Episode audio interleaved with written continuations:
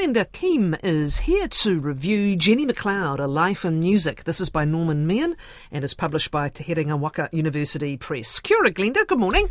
Kia ora, Catherine. So this is about the musician Jenny McLeod. She died last year. I wonder did. if you could give listeners a bit of a background first on, on Jenny and her career. Oh, well, yes. Um, uh, Jenny, actually, she was the first living New Zealand composer I had ever heard of. I, I remember hearing her Cambridge suite played on the radio when I was a, a child. Um, she grew up in Timaru and then Levin and then went to Victoria University from 1961.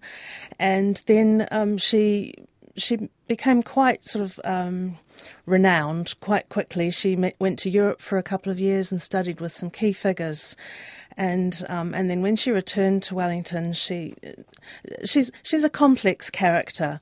Um, she's she's um, I- I got to know her a little on and off and learned about various episodes of her life. And she was always very sort of alive and somewhat unpredictable. Um, and uh, primarily a composer, but there were lots of twists and turns in her life. All right. And so with this book, just explain a little bit better, a little bit um, more, please, about the book and how this life story is told by Norman Meehan.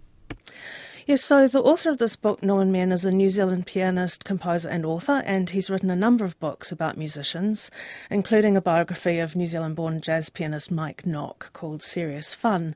And this new book is a, it's a triumphant achievement. It's both immensely thorough for the scholar and it's delightfully entertaining for the general reader as well.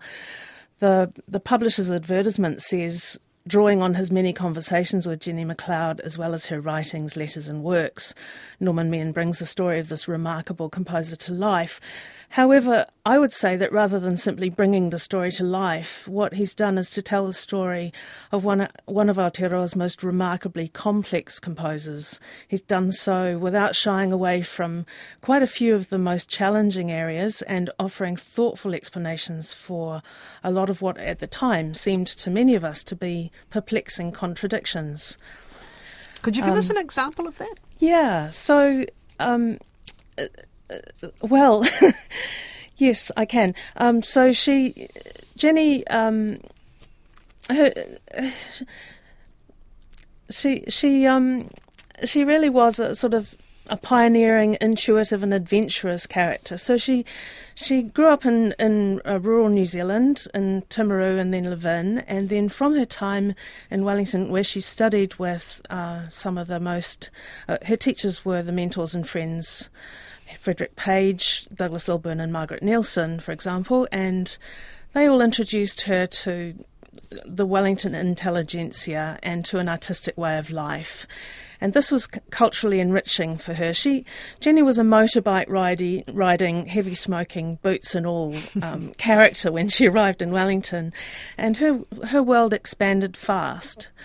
Um, she got very captivated by the music of the, the modernist figures of European music in the in the 1960s, and so she uh, got an Arts Council grant and went to Europe and studied with uh, Olivier Messiaen in France and then in Germany with Karlheinz Stockhausen, and she attended classes in Darmstadt with uh, Pierre Boulez.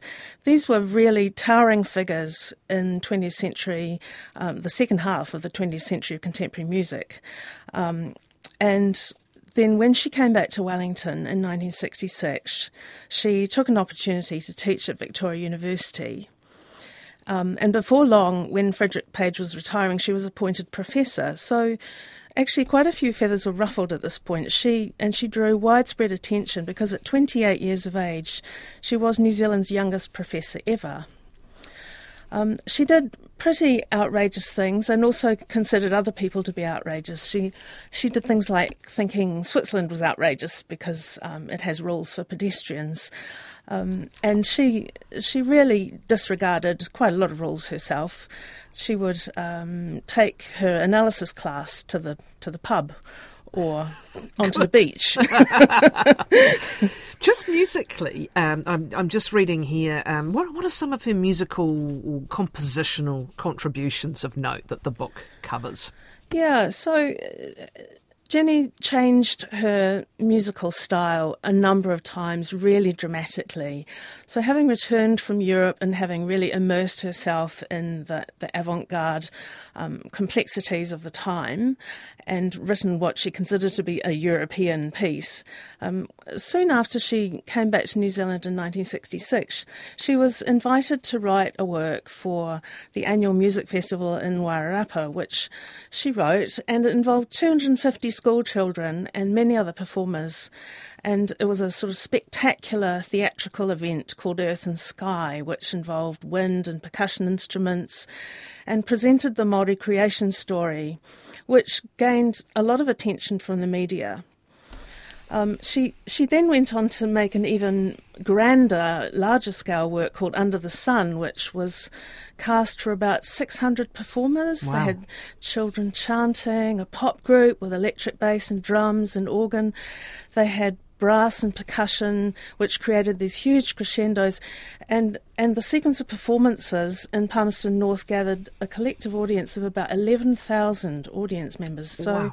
it really It was scale and innovation. and I'm just reading later, Yeah. she had song cycles, uh, three song cycles to poems by Janet Frame.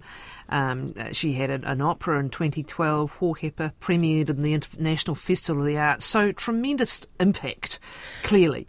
And, um, and, and has that been well represented and accessibly represented, if you like, by the author? You said this was one both for the, you know, the aficionados and those in the know, but also for a general reader who's interested. Absolutely, it's it's actually a remarkable story, and um, if you list her works, you can sort of see that that it, it might be imagined that this was a, a sort of gentle trajectory, but actually, Jenny had many epiphanies during her life, and this book has made more sense.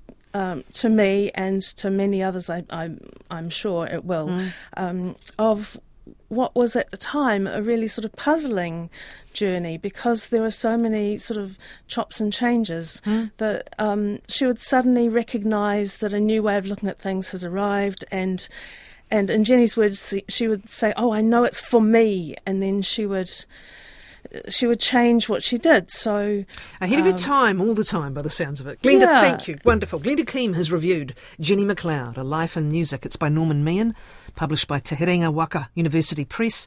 $50 the price. Thanks to Glenda Keam for the review.